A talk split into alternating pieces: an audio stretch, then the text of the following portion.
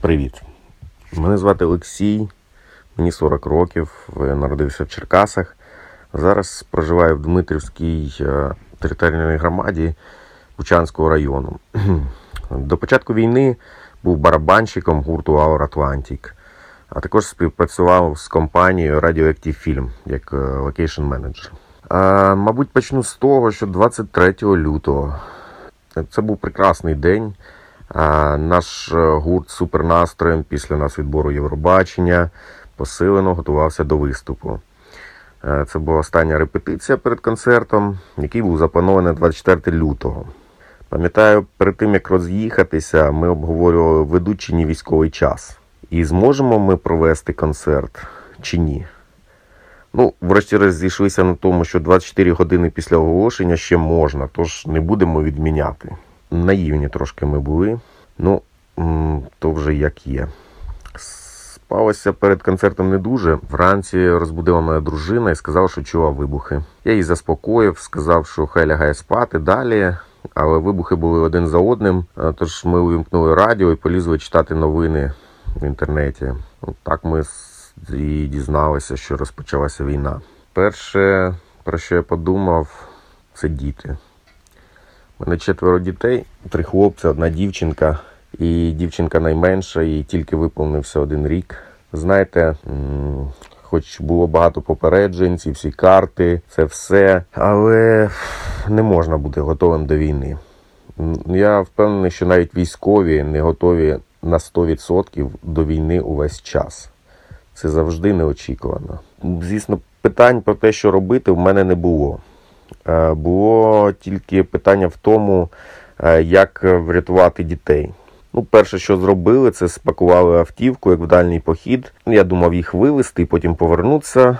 Е, з'їздив у великий маркет на Житомирській трасі, закупив продуктів. Потім повернувся, записався в місцеве ТРО, де нас одразу поділили на дві групи: ті, хто мають власну зброю, і одразу пішли в патрулювання, і ті, в кого її немає яких розпустили по домівках, взявши в них телефони. Ну, але незважаючи на це, ми повернувши, повернулися додому і самоорганізувалися з сусідами і просто патрулювали. Свій район, ну вірніше, як район, у нас це поле, в якому близько п'яти будинків новостроїв. Вибачаю за те, що можу неправильно орієнтуватися в датах. Для мене насправді ще досі 24 лютого. Е, ну, Було декілька днів галасу, постійні обстріли. Ну, при цьому ну, найменша дочка в мене весь цей час е, вона звикла спати на вулиці, тож ми її о перші дня вивозили на вулицю, і вона під обстрілами спала там до третьої години. так звикла, вдома вона не засинала, а їй треба було відпочивати. Ну, оцінюючи цю ситуацію, насправді я розумів, що треба терміново вивозити малих, е, бо ми були майже в оточенні. На щастя, їхав мій товариш в боярку і забрав е, чотирьох малих з дружиною, і звідти вони вирушили електричкою до Львову, і потім вже за кордон. Після того, як вони поїхали, мені з одного боку стало легше, з іншого ну, серце, мабуть, розривалося. Я зрозумів, що може більше ніколи їх не побачу. Плакав, ну я не знаю, плакав як дитина годину, може більше. Може мені так здалося, може це було декілька хвилин.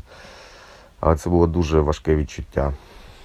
Після цього вже моє життя перейшло в більш такий військовий режим, і в мене були чіткі задачі, які мені ставили. Але все одно, коли хтось каже, що війна це тільки там кров, сльози, ну це неправда, я так вважаю.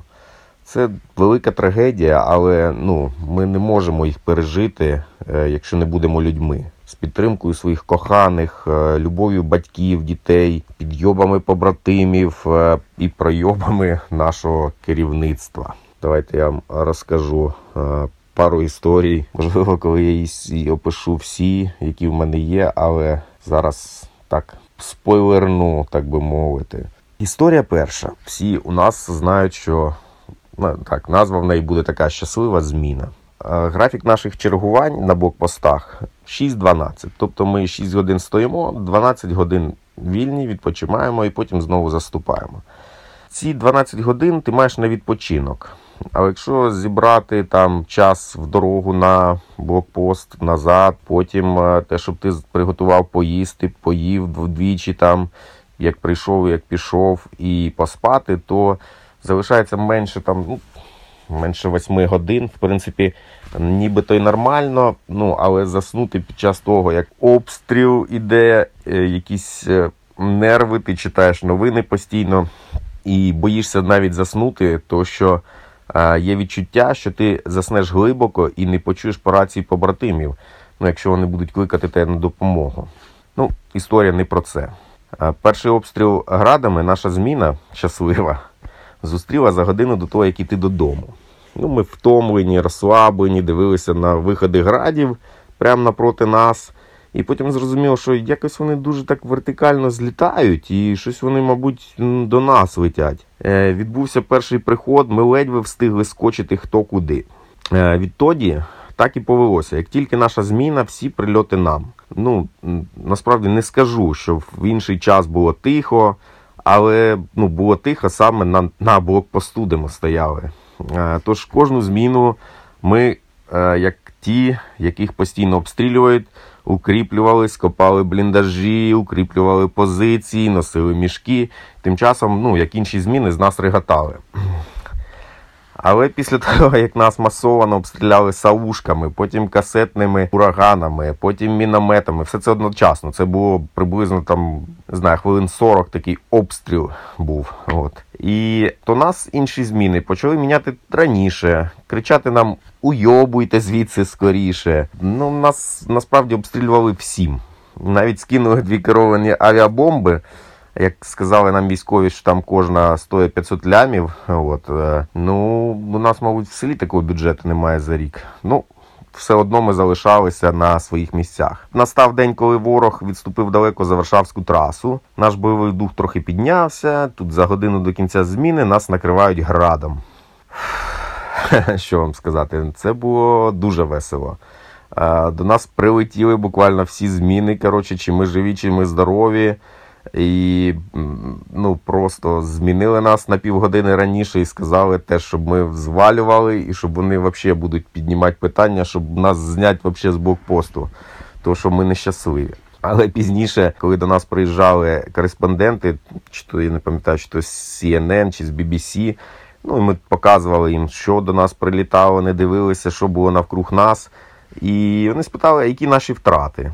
І, чесно кажучи, вони трохи охуїли, коли почули, що у нас навіть трьохсотих немає. Тож е, насправді можу сказати, що, мабуть, ми таки щаслива зміна. Така історія. Маю ще одну історію.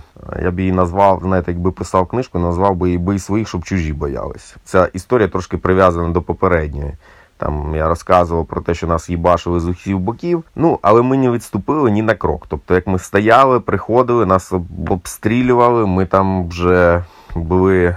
Е, вже розуміло, що там сьогодні-завтра вже і в нас прилетить, але ми не відступали ні на крок. Е, вже були готові морально всі загинути, але стояли. Ну і нарешті в наше село заїжджає ЗСУ. І ми чуємо по новинах, що нас звільнили. І відчуття таке було у всіх: так як нахуй, що це? Ну ну ми досі так не можемо повірити. Хто звільнив, якщо ну не було до нас, ніхто не заїжджав, і ми трималися під цими обстрілами, доповідали. Зайшли з ЗСУ з коробочками, піхотою, артилерією.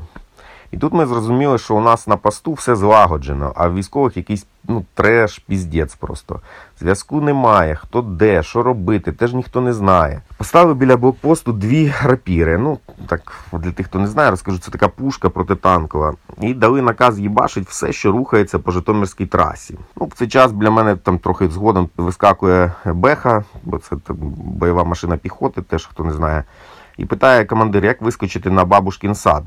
Е, справа в тому, що в його районі була розміщена частина 5-ї танкової армії расистів, от, і їх треба було вибити звідти. Я йому показую напрям, він дякує і полетів там через поле. І тут по трасі їде бетер, арта стріляє, промахується. Ну, ок, буває. За нею вискакує беха на Житомирку і починає стріляти в напрямку Києва. Ну тут уже арта не схибила, в'їбала прямо в ціль. Ну, одне, одне но, що вони не знали, що це була беха, яка тільки що в мене питала, куди їхати. Свої. Командир Бехи, не розуміючи, думаючи, що його поцілили рашисти, визиває вогонь на нашу арту і нас в тому числі. Ну, знаєте, це ну я до цього раніше в кіно таке бачив. Ти біжиш такий, спотикаєшся, навколо такі вибухи, земля підлітає, там щось кулі свистять. В бліндаж забігли, слава Богу, всі живі, все трясеться, вибухає. Потім вже командир Бехи приходив е, пиздити артилерістів. Ну, тут теж інша історія. Слава Богу, всі живі. І це теж, я вважаю, що це теж доказ того, що в нас щаслива зміна. Третя історія, я б назвав дозор.